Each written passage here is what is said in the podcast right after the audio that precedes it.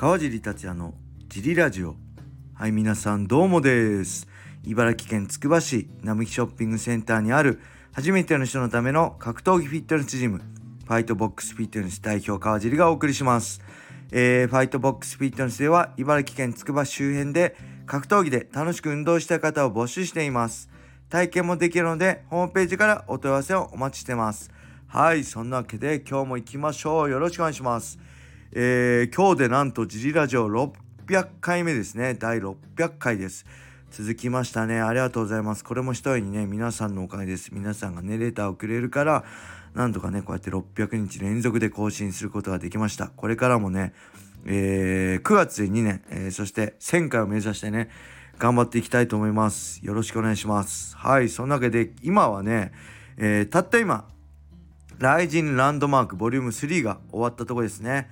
えー、正直ね買うはこれ昨日のねラジオでも言って買う予定じゃなかったんです。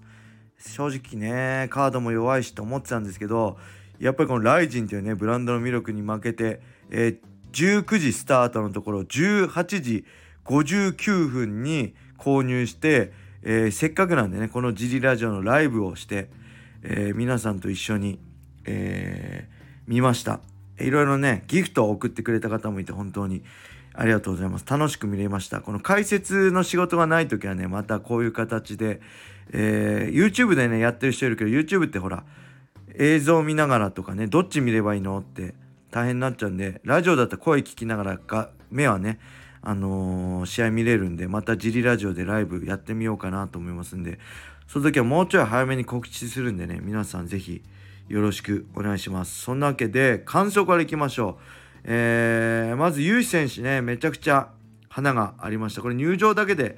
えー、本当良かったですね。で、顔つきも良かったし、えっとね、何よりもね、これ、まあ対戦相手はね、前期選手はレベルが分かりませんけど、MMA ファイターとしてね、めちゃくちゃ、えー、レベルが上がってたと思います。やるべき対処はしっかりしてました。この状態、この状況でこうした方がいいよね。この状況でこうした方がいいよねっていうのに、間違いがなかったです。大きな間違いがなかったですね。ただ、チョークするとき右向きながら、左の手でチョーク決めようとしてたんで、それだけちょっと逆だったんですけど、それ以外はね、すごい良かったし、どんどん強くなって、花もあるしね、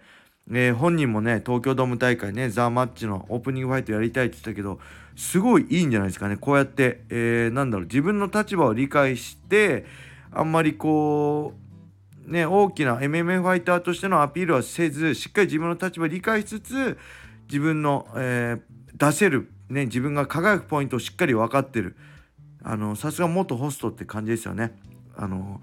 あの何？このしっかりしたワンマッチじゃなくてオープニングファイトでね場を盛り上げたいっていうすごいいいんじゃないですか。立場は分かってますね。すごい人間としてもねすごい人なんだろうなと思いますね。はい。そしてまあえー、原口選手とね、関選手も見つつ、えー、これざっくりいきますね。グラップリングはね、すいません、見てませんでした。えー、ちょうど神田さん、手数より口数のね、神田修一選手、ね、グラジエーターバンタム級チャンピオンの神田選手とね、コラボを始めちゃったんで、ちょうどこの時間、グラップリングの時間は見てませんでした。すいません。やっぱ MMA グラップリングはね、あの、心が惹かれないですね。えー、そして倉本戦。もう見つつ、やっぱりね、メインイベント、ね、クレベル選手対萩原選手、ちょっとね、期待してたし、えー、クレベル選手がね、コーナー背負って、すごいいい距離で戦えてたんですけど、まあ本当にね、なんでって、これだけね、青木対秋山見たりね、えー、この前堀口ミックス見たりしてね、寝技師に対して絶対背中を向けちゃいけないってもう分かってるじゃないですか。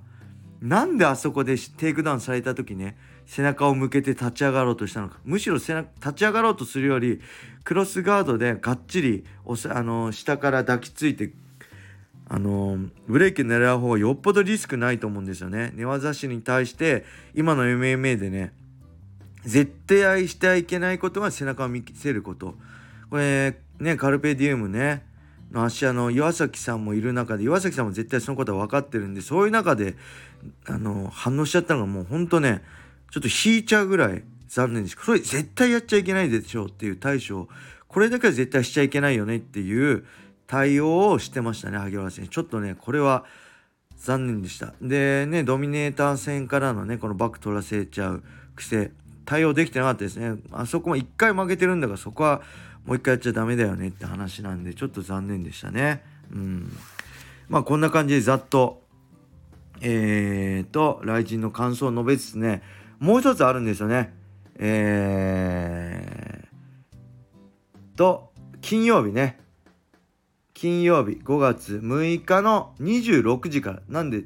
土曜日のね夜中の朝夜中の2時からね UNEXT でベラトール280が開催されます。そちらもね僕解説として参加するんでそちらの宣伝させてもらいますね。ちょっと、えー、メインはねライアン・ベイダー対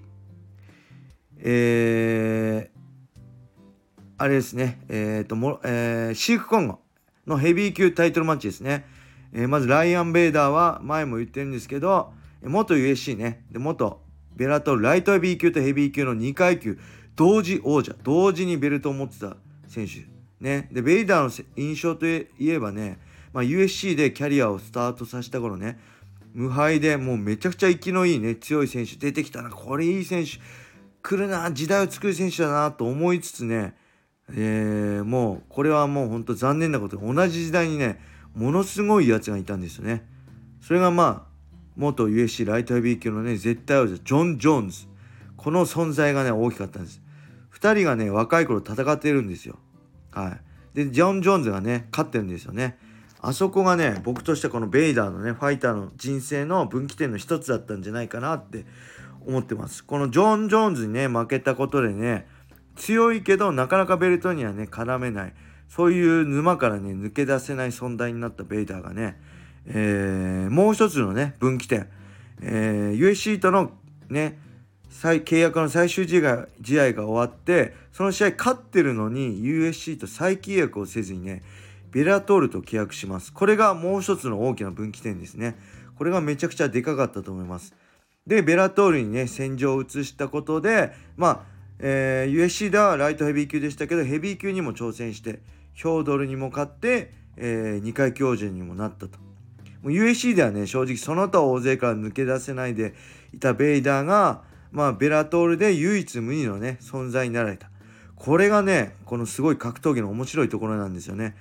これもう単純にベラトールより USC の方がねレベルが高いからでしょっていう人もいるかもしれないけどそういうことではないんですよねあのー、まあ選手層はね USC の方が熱いですけど、まあ、選手のレベルとしてはこれはもう個人的な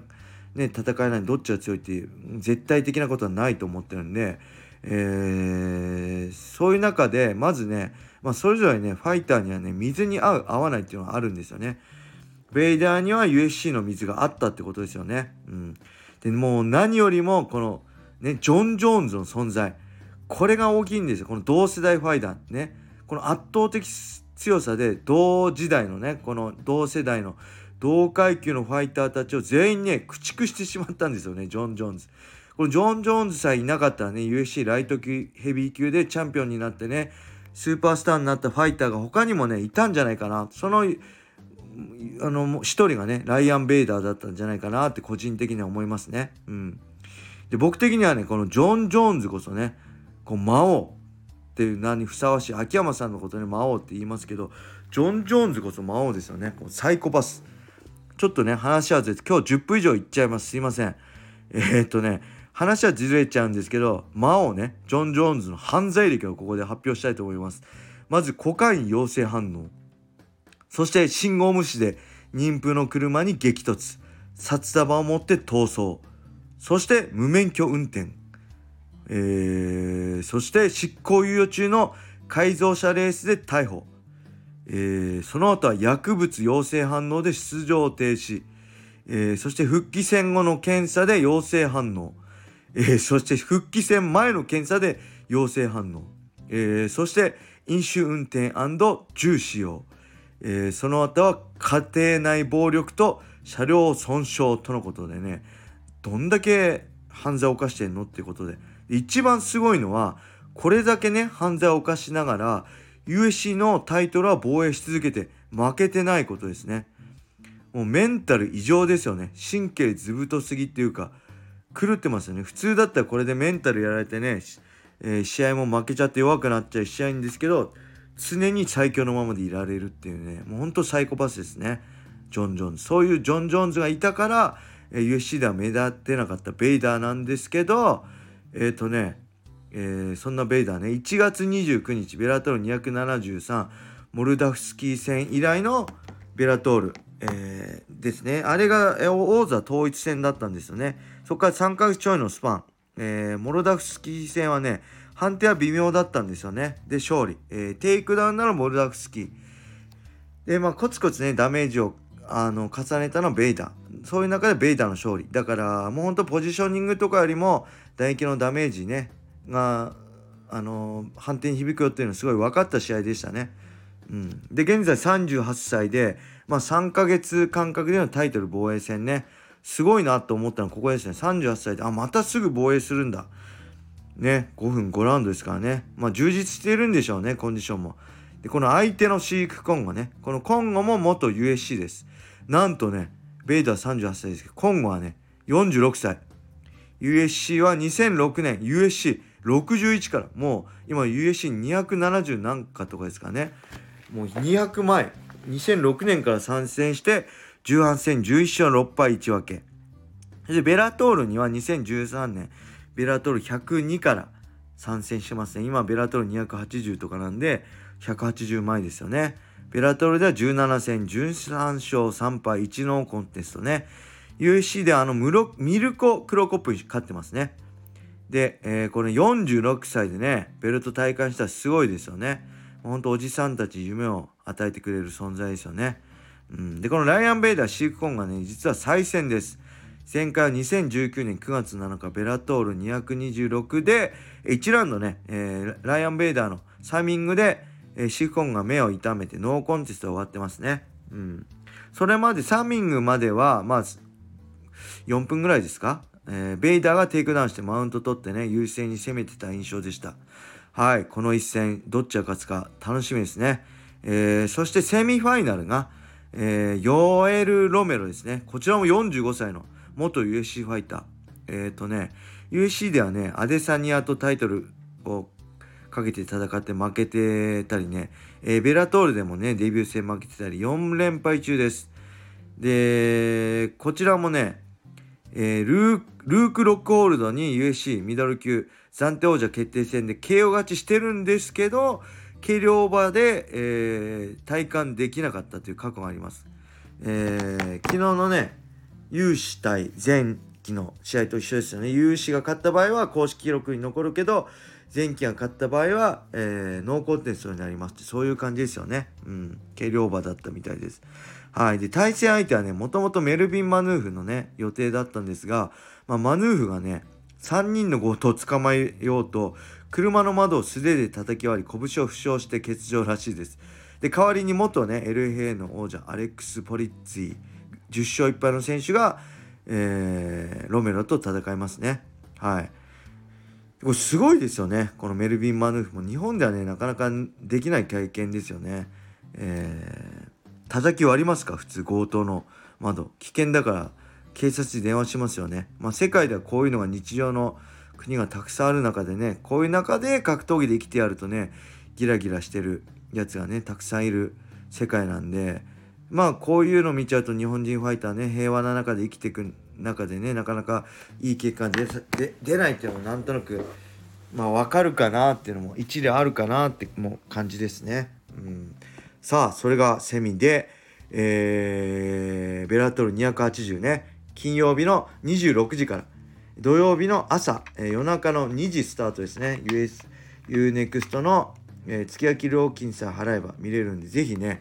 え、土曜日は休みでしょ、皆さん。えー、夜更かしして見ていただければ嬉しいです。で、その翌週、14日もベラトールロンドン大会かな？マイケル・ページに MVP が出たり、えー、なんと渡辺香奈さんがね、出るんで、そちら僕解説ではないんですけど、ぜひそちらも2週続けてベラトールね、あるんで、よろしくお願いします。はい、そんな感じで、えー、今日はね、ライジンとベラトールの感想、紹介になっちゃいましたね。ちょっと長くなっちゃいました。すいません。えー、やっぱりね、格闘技って楽しいな。